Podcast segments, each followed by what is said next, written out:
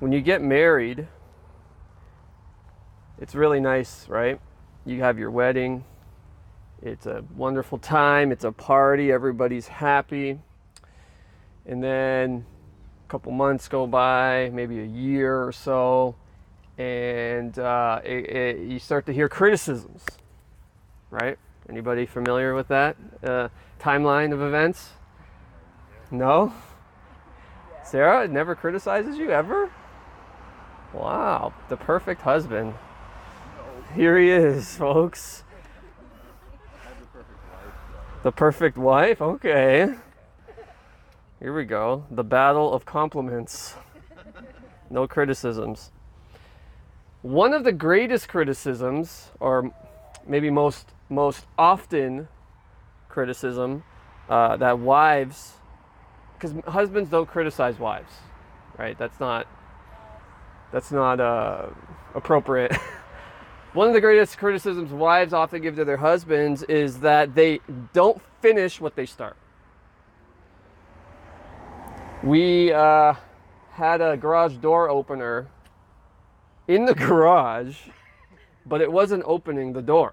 It was in the box. For how long was it? A couple months? so I bought the thing, but I never hooked it up. Um, until there was a lockdown last year, and then I said, okay, now I have no excuse. I'm at home all day. Let's get this thing hooked up because there's no more excuse. Uh, you know, the bathroom may look nice, but there's no door. Well, who needs a door on a bathroom, anyways, right? I had a friend once whose dad started a renovation project in the bathroom, and he did the whole thing. It looked it looked great, but there was no door. Just put a blanket up. It's like, well, I guess it it it, it it's doing what a door would, right? It's it's keeping people from seeing what's going on inside. But men, uh, we often don't finish a project all the way, unless you're George.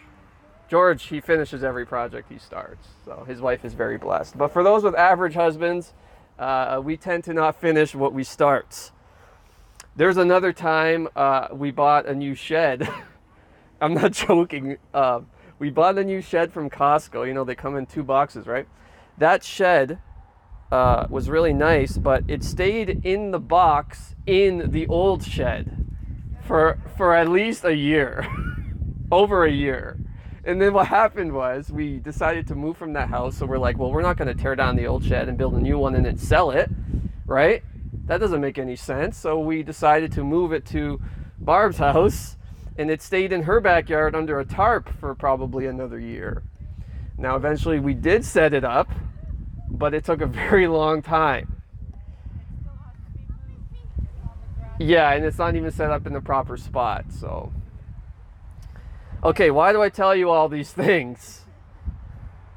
Just to say this one thing. Uh, we have to finish the course. We need to get into the habit of finishing what we start. See, the, the Bible says that God will finish the good work he began in you. God is not like me. He's not going to start, he's not going to buy a shed and let it sit for two years inside an old shed.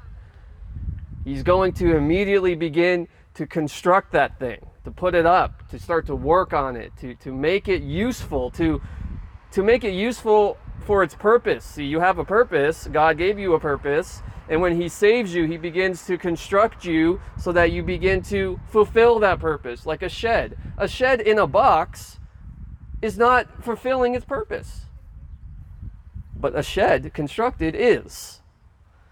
Paul was sensing that his ministry was soon coming to an end, and he felt compelled at the time to go to Jerusalem to finish out the course that Jesus had put him on to testify of the grace of God in the gospel of Jesus Christ. And although hard times awaited him in Jerusalem, he was only concerned with one thing, and that was pleasing the Lord Jesus Christ and completing the course, finishing the job, finishing the race. So he, he set his sights on returning to Jerusalem, but in a very real sense, his eyes weren't really on the earthly Jerusalem. He was looking forward to the city that comes from God. He was looking forward to the heavenly, the new Jerusalem, where he would finally be face to face with his Lord Jesus in peace and joy. And you know, I find myself being more and more detached from this world lately.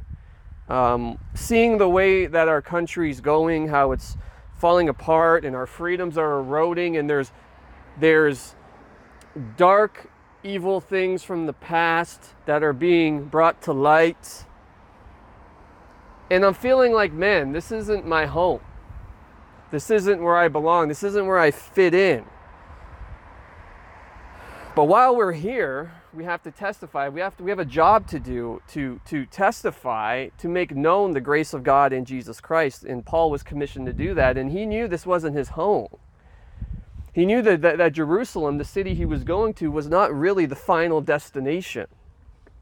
There was another Jerusalem. There was a new Jerusalem, the city of God, and while he was still on earth, there had to be work to be accomplished. So, after Paul's stay in Ephesus, he hopped on a boat and he departed for Macedonia, and from there he traveled to Greece. But guess what happened? Another plot was exposed against him. Every week, it's the same thing I'm preaching here with Paul's missionary journeys. He goes somewhere, and then there's a plot against him. People are scheming and conspiring to, to have him arrested or, or to have him killed. So here's Paul again he goes to, to, to Greece and, and, and a plot was exposed. Uh, somebody said, Hey, Paul, someone's trying to kill you. There's a group here. And so he was about to set sail to Syria, but he decided to change course and go back to Macedonia. And so there, there was a large, uh, diverse crowd of, co- of converts from the cities of Berea and Derbe in Asia.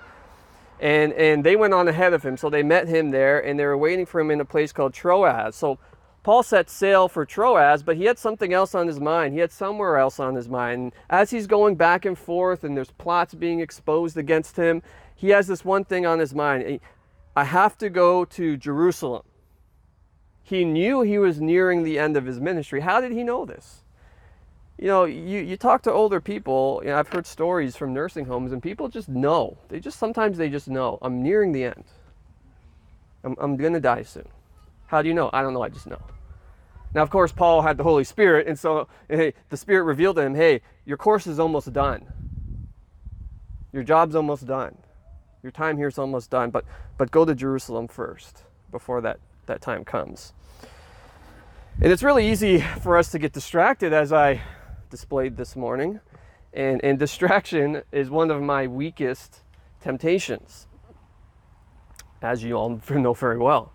Uh, you know, I know what Christ has given me to do. I know the job, but there always seems to be an urging, pressing matter. And usually the matter is something that isn't an obvious distraction. Look, if distractions were always obvious, we'd never give in to them. It'd be easy. Oh, that's obviously a distraction. I'm not, you know, I'm not going to get involved in that. But they're they're, they're rarely ever uh, obvious to us. Maybe somebody else might be watching our lives, going, "Hey, that was pretty obvious. How did you not see that?" But to us, it's not very obvious. The devil knows he's been studying us, he's been studying humanity since the beginning. He knows very well the human uh, condition, and he's able to use cunning, right? The Bible says in Genesis 3 that the serpent is cunning. He's, you know, there's a there's a, a children's Bible I read to the boys where it says that he's a sneaky snake. That's a good way to put it. Children's Bibles sometimes have a good way of simplifying. He's a sneaky snake.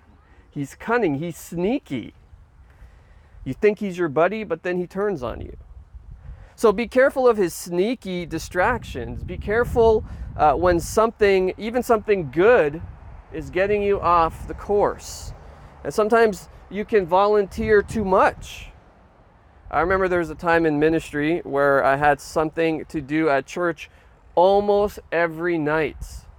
Sunday, obviously, was worship. Uh, Sunday night, we had a young adults thing. Tuesday, there was a junior high ministry. Uh, Wednesday was a prayer meeting. Friday was youth. And so I was engulfed in good things, but I missed the best thing. Here's the irony in all of this is I was distracted by ministry in such a way that I was too busy to do ministry. Like, how does that happen? I was in church so much that I wasn't out there making Jesus known and I wasn't out there bringing the gospel to the world. I was insulated in this Christianized bubble. My whole world was like Christ- Christianese. It was unhealthy. Uh, there's so much that needs to get done in our lives, and there's so many needs and so little time. But Jesus has given us a task to accomplish. He's He's given us a mission to make Him known, to glorify God in our lives, and the devil is working overtime to get us distracted from that mission, even with good things. Even with good things. My whole life was like, I only knew Christians. You know, that's when it kind of dawned on me. I'm like, I don't really talk to unbelievers at all. It's not because I don't want to, it's just because I don't have time. I'm always in church dealing with these Christians who are, you know, I won't go there. Ultimately, we're all on a journey to Jerusalem. We're all serving Jesus and we're on this pilgrimage to the kingdom of God. And the Bible calls this place that we're headed to the New Jerusalem. And Paul had many distractions, many. I mean, talk about distractions, plots. Everywhere he went, it was like, hey, Paul, you got to know there's a group here and they're like going to kill you. Hey, Paul, you got to know there's a group here who said that they're not going to eat or drink until you're dead. I mean, talk about distractions. But he remained focused. He knew he had to go uh, where he had to go. He knew the New Jerusalem was where he was going, but before he went to that physical New Jeru- or that, that physical Jerusalem, the earthly Jerusalem, sorry, before he went to the heavenly one, he had to go to the earthly one. Okay, I'm distracted again. Our mission here on earth is not done until Christ says it's done. I love what Adam always says. He says, "I'm not afraid of anything." Although I don't know if that's true. I'm gonna spook you one day and prove that's wrong. I'm gonna I'm gonna hide in your closet and just pop out in the morning and oh, he'll just be stone faced. What are you doing in my house? Um, anyways, he always says, "When I die, I die." God knows. God knows. He's given you a set period of time, and you're not going to go any farther or any shorter. That's your set time. That's your allotted time. Now, here's the kicker you don't know the allotted time. You don't know. He does, but you don't.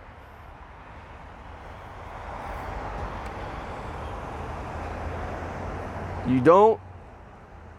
Your course is finished when he says it's finished. Put it that way. Sometimes a big distraction for us is in knowing where we got to go or what we got to do. That's a cunning one. We're, we're so laser focused on what God has given us to do that we miss what God is putting in front of us right now. Okay, I know God wants me to preach. I know I believe He wants me to start churches and help equip other believers for ministry. But if I become too laser focused on that future uh, result, task, I can miss what's right in front of me. And that happens to pastors a lot. That happens to pastors. You read about it all the time. Um, you know, they're so focused on the ministry God has given them, and it's a good thing to make disciples, to build up the church, that they miss the thing in front of them, right? They miss their family, uh, they miss their extended family. You can miss what's right in front of you for what God has given you. I know that sounds like what? How's that possible? Trust me, it's possible you know, I often fall short as a husband, as a father, and I, you know, God's God has told me to, in His Word, to disciple the children, my wife, and make disciples in the world. I can't neglect either, and everything has to be in this right order. And finding that balance, is, sometimes it's hard. Sometimes it's hard. Where's the pri- see? Uh, a good practice is to make a priority list, and then stick to it. You know, a lot of times we have the right answers. What's the most important thing? Okay, serve God. Got it. Good. All right. Check. What's what's the next important thing? Okay, family, husband, wife, kids. Okay, good. What's the next important thing? Uh, you know, the body of Christ. Okay, and then after that, who cares? Other stuff. But the, those three things are are the most important. And everyone would, would would give you that list in that order. But then examine your life and you'll see it's probably, your life is probably not oriented consistently with that list. A lot of times it's job first, then family, then church, then God. You can't neglect either thing, but they have to be in the right order. Uh, what has God put right in front of you? You know, don't miss don't miss the mission today for the mission tomorrow. Don't miss the mission today for the mission tomorrow. The mission tomorrow may never come. So keep your eyes on Jerusalem, where, where, where we're all going, but finish the course that He has you on right now. Do the work that's right in front of you right now. Don't neglect it for the work that you, you, you think um, is before you. Do, it, do what's right in front of you. So, and as you do that, you'll, you'll, you'll start to realize that the work right in front of you is the, the mission tomorrow is the mission today, basically, is what I'm trying to say. So before Paul went to Jerusalem, he had a detour in Troas, and believe it or not, there was a mission for him to do right there immediately. It's almost as if I read the story before I preached it. On the first Sunday, Paul was in Troas. The believers gathered together to eat and fellowship and pray and receive the word, and Paul got up and he began teaching. So everyone's eating and fellowshipping, and he goes, All right, guys, I got a word for you. And he says, I got to teach you guys something here, but I'm leaving tomorrow. So let's sit down. Let me tell you what I got to say because I got to go tomorrow. Paul talked, and then he talked, and then he talked, and then he talked, and he kept on talking. And this was intended to be what I think, according to the passage, because he says, I got to go tomorrow uh, a short word of encouragement, but evolved into a very long word of encouragement. And, and he began his, his, uh, his talk sometime, you know, maybe 6 or 7 p.m. And the scriptures say in Acts 20, verse 7, it says, He prolonged his speech until midnight. Until midnight. 6 to 7 to about midnight. And as he spoke the word, the room began to grow dark because the sun was setting. And so the owner of the home got up, it says, and he lights his lamp so Paul could continue speaking. And, and there's a young man in the room listening to the message named Eutychus, and he was sitting by the window. And as the night progressed on, his eyes began to get heavy. And no doubt the young man fought to keep his eyes open, but with each second that passed, it was as if iron plates were placed on his eyelids and he just couldn't keep his eyes open and, and they became more and more heavy and he eventually fell asleep. But that's not all that fell. He didn't just fall asleep, he literally fell out of the window, three stories high, to his death. You didn't expect that to, to happen, did you? So I've seen some people fall, falling asleep during my teachings. Thanks be to God, my sermons weren't so long and boring that people died. But to be fair, it was midnight. It probably wasn't a boring sermon, it was just late. I remember one time I was preaching and a fella fell asleep, and that's fine, that happens. As a preacher, if you can't get up here and look out into a crowd and see a few people sleeping and not get offended, don't do this. Don't do this. It's gonna happen. That's fine, it happens, I get it. But he didn't just fall asleep, this guy. He began to loudly snore. Like, how do I describe this? It was distracting, put it that way. It, it distracted the whole service. People began laughing and snickering. So, what do you do? You're up here, you're trying to preach God's word, something serious, something heavy, and there's a guy just snoring, like loudly, and people are literally LOLing in real life. No, he was in a deep sleep. So, what did I do? Well, I actually stopped and said, Excuse me, sir. Can you wake up? Like, he wouldn't wake up. People began poking him, shaking him. Get up, wake up. And nothing worked. He eventually did wake up, and we just resumed the service. We just pretended like it never happened. But I'm thankful he didn't die. I can some, somewhat sympathize with Paul here. You know, it's an encouragement to me that even the great apostle Paul had people falling asleep during his sermons. But the kid fell out of the window. It's one thing for a guy to be snoring, haha, it's funny, It's another thing for a kid to fall out of a window and die. I don't think you guys understand like how awkward that is. He's dead. He fell out of the window. He's dead. Imagine if somebody just like fell off their chair here and died right now. That's what it would be like. It's like, what, what do you do? He wasn't even done his teaching. He just died. The kid just fell and died. This was a distraction. This was the distraction of distractions. No one expected that to happen. So what does he do? What does Paul do? Well, he goes down into the darkness of the night and in Acts 10:20 says this. He says to the people, "Do not be alarmed." Well, okay, but some like how do you not be alarmed? He says, "Do not be alarmed, for his life is in him." Paul the kid got resurrected. The kid was dead on the ground. Paul's like, "Hey, you know, arise or whatever." And the kid gets up and he's alive.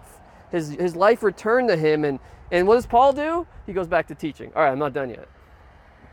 Get back upstairs. I'm not done yet. I got a word. That's how important the word of God is. It's so important that if someone dies, we got to continue preaching this thing. That's not over yet. And it says he literally taught until daybreak. He taught all night long.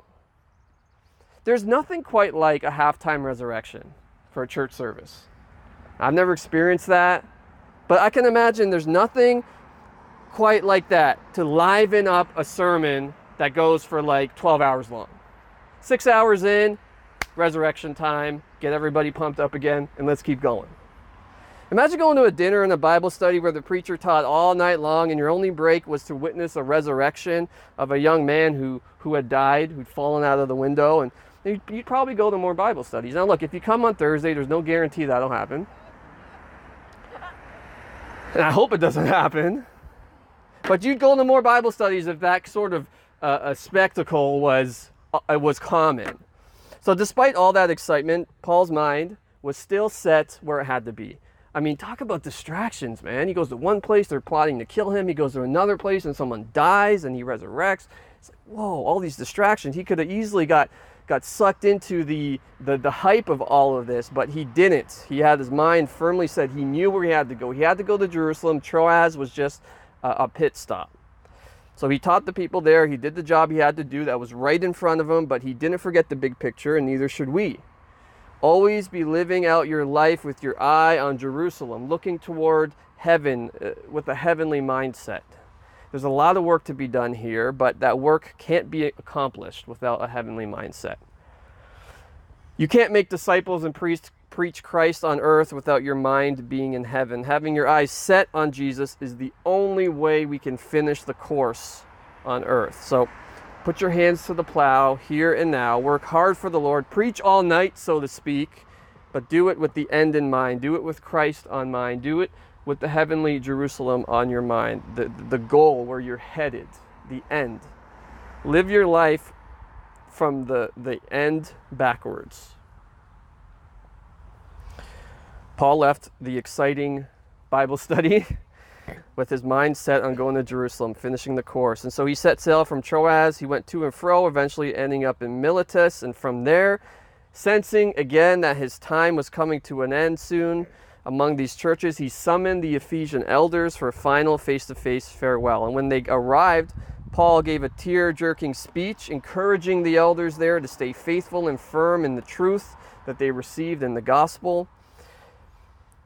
Paul did not know everything, but the Spirit of God had revealed a few important details about the rest of his ministry that he felt compelled to share with the elders of the church there. And here's what he says in Acts 20, verses 22 to 25. He says, And now, behold, I am going to Jerusalem, constrained by the spirits, not knowing what will happen to me there, except that the Holy Spirit testifies to me in every city that imprisonment and afflictions await me. But I do not account my life of any value nor as precious to myself, if only I may finish my course in the ministry that I received from the Lord Jesus, to testify to the gospel of the grace of God. And now, behold, I know that none of, uh, sorry, and behold, I know that none of you among whom I have gone ab- about proclaiming the kingdom will see my face again. So he gathers the elders. He says, Hey guys, this is it. I'm going to Jerusalem. I'm constrained by the Spirit. It's where he wants me. And the Spirit has made known to me what's going to happen to me everywhere I go imprisonments, What did he say? Afflictions. Isn't that something? You know, you hear you hear people and preachers go, the Lord wants me here, or, or, I feel like the Lord wants me there. Why? Well, for this and for you never hear people say, well, the Lord wants me there so that I can be afflicted and thrown in prison. never hear that, do you? But Paul says, I have to be there, and I know because God has revealed when I go that there's going to be imprisonments and afflictions awaiting me. But I have to go because God wants me there. Because I don't account my life as, as of any value or precious to myself. I have to finish the course no matter what, what it brings. And then he says, I know I'll never see your face again, at least on this side of heaven. He knew he had to go there, and that once he was there, there was going to be issues. But the heart of his speech is this in verse 24 I do not account my life of any value, nor as precious to myself if only I may finish my course in the ministry that I received from the Lord Jesus to testify to the gospel of the grace of God. Paul had so many distractions, but that was his like his his focus, his tunnel vision was, hey, I don't care about my life. I have to finish the course that Jesus gave me, no matter what. He had to finish it. People often say it's not the way you start, it's how you finish that matters. Now, look, there's some truth to that. You know, you may have the worst start to a marathon ever, but if you finish strong and you win, nobody cares about how you started. You don't even care about your bad start at that point. This life is not a sprint, it's a marathon, it's a course. And maybe you've had a lousy start. Maybe you had a lousy start. Maybe you're sensing that you're nearing the finish line but it's been a bad marathon for you, maybe. The message for all of us today is the same. Stay focused on the Lord Jesus and finish the race He has you on. Finish the race. Just finish it. Don't give up. That's it. Paul knew that the next season of his life was filled with afflictions and imprisonments, but he didn't account his life as precious. If there's anything in life that's pres- precious, it's life, right? Paul says, No, that's not what's precious to me. What's precious to me is Christ, spreading his fame to everyone, even if I end up in jail, even if I end up afflicted. And I know I will because God has told me that's what's going to happen. So I don't know what season of life you're in, whether you're just starting your walk with God or you, you don't walk with God or, or you've been walking with God for a long time. Regardless of where you are, I can say this with confidence God wants you to serve the Lord Jesus Christ and to finish the course He's put before you. To put distractions aside, to be about God's business, to run the course with endurance and perseverance, and finish strong to receive the reward He gives to all those who persevere. So after Paul spoke with the elders, they all knelt down and they prayed together. They wept together. They were filled with sorrow because they wouldn't see Paul again.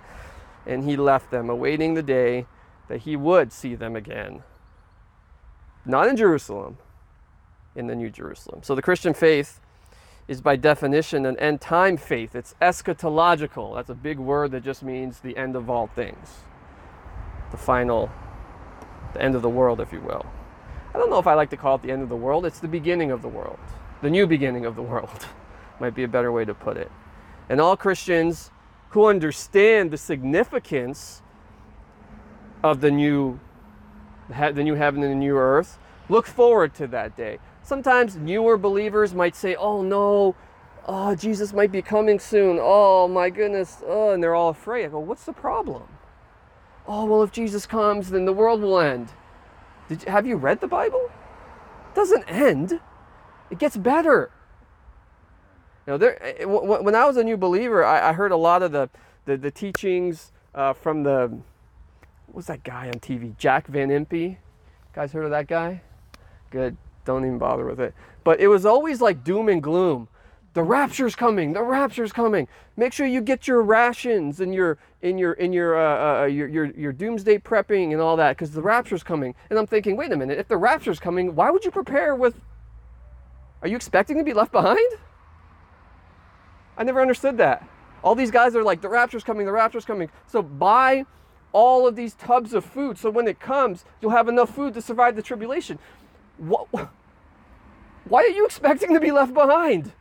Anyways, I'm distracted again. Just something I, I never understood. We're looking forward to the day if you understand what the day is, if you're in Christ. Of course, if you're not in Christ, you should be utterly terrified by that. But Jesus died and he rose from the grave. And he promised to come back to establish his kingdom. How did he pray? Lord, uh, a Father in heaven, hallowed be thy name. Your kingdom come, your will be done on earth as it is in heaven. We pray for this to happen. If you're a believer, then you're looking forward, you're hastening, you're looking to Christ to come. You're saying, Lord, come quickly. But our Jerusalem is not an earthly city like the Paul, the one Paul was headed to. We're looking forward to that heavenly city, an eternal Jerusalem. And some of you might be going, "What are you talking about? Heavenly Jerusalem, New Jerusalem?" Okay, this is what it says in Revelation chapter 21. This is sort of the um, the synopsis, if you will, of the New Jerusalem. So, if you don't know what the New Jerusalem is, this kind of lays it out nice for you. Revelation 21, verses 1 and 4, 1 to 4 says, Then I saw a new heaven and a new earth, for the first heaven and the first earth had passed away, and the sea was no more. And I saw the holy city, New Jerusalem, coming down out of heaven from God, prepared as a bride adorned for her husband. And I heard a loud voice from the throne saying, Behold, the dwelling place of God is with man. He will dwell with them, and they will be his people, and God himself will be with them as their God. He will wipe away every tear from their eyes, and death shall be no more, neither shall there be mourning, nor crying, nor pain any more, for the former things have passed away. So Paul is looking towards that. He's saying there's coming a day wherein the whole world will be transformed. And the things of this world which are death, mourning, crying, pain, these things that we endure here will be gone. They, they, he says they will pass away. Paul was traveling to the current Jerusalem, the, the earthly one, to finish the course Jesus had him on. But in the spiritual sense, he had his eyes on the new Jerusalem. He knew that the, if the affliction and the suffering and the pain that awaited him there was going to pass away into this glory, the New Jerusalem, where he would dwell with Jesus forever and ever in peace in joy. So he spent some time in Miletus. He raised a young man from the dead. He said farewell to the elders in Ephesus. But through it all, his eyes were fixed. He had, there was distractions, but he didn't let them get him off course. He knew where he was going, he knew where he had to be. He did the work in front of him while moving to where he had to go. He was laser focused to finish the course that Jesus had him on. And when that course was finished, he knew that he'd put off this mortal life, receive his eternal passport, if you will, put on eternal life like a garment, and would rule and reign with the Lord Jesus forever and ever. So the encouragement this morning is, is pretty simple. Get your eyes off of the world. Now that doesn't mean not caring about the world. That doesn't mean not loving your neighbor. That doesn't mean not fighting and establishing justice in the world. That's not what that means. It means not uh, not serving in the world uh, uh, order, if you will. Look, this world is not our home. We're aliens in this place. We're ambassadors in this place. This place is screwed up, and God has sent us out as ambassadors. What does an ambassador do? They bring the message of the king. They say, hey, here's what my king says. And so, what does he say? He says, repent and believe, because I'm coming to this place, and when I come again, I'm going to rule it. So, as ambassadors, we don't ignore the world. Yes, we have our focus on the on the uh, heavenly uh, uh, Jerusalem, but while we're in the world as ambassadors, we make known to them, "Hey, look, look where we're looking. He's coming." And when he comes, was was Psalm say, "Kiss the Son, lest he be angry with you." He's coming, and when he comes, if you're not with him, you're against him, and he wins. So don't be distracted by the world. Instead, tell the world about the king who's coming to rule and reign. Tell them about the city of God. Finish the course he has you on now serve God and testify to His grace. But always remind yourself this world is not your home. This is a temporary estate. We're in a foreign land. We are, I suppose, sort of refugees, if you will. Your king is coming and he's bringing your city with him. So, as I always do, I end with a Spurgeon quote. He says this He sums up the joy of a life lived for Jesus well when he says, Ring the bells of heaven, tune your voices, sons of earth. He who makes all things new is on the throne, working out his holy pleasure. Hallelujah, hallelujah, amen. So, Dave, would you tune your voice? because he who makes all things new is on the throne. Keep your eyes firmly fixed on him, on the new Jerusalem where your Savior is, and finish the course he has you on. Do the work in front of you and finish what he's had what he has for you to do. Let's pray. Father, thank you for your word, your word of encouragement, and how how it's such a great example from the apostle Paul how you kept him and and uh, helped him to he's you know he's nearing the end of his ministry and uh, and there he was w- ready and willing to finish the course so lord help us wherever we are on on the path wherever we are on our journey with you uh, help us to have that mindset um, looking to you and what you would have us to do. So help us to not be distracted but to be um, walk that narrow road. Keep us on the narrow ro- road we pray. In jesus name Amen.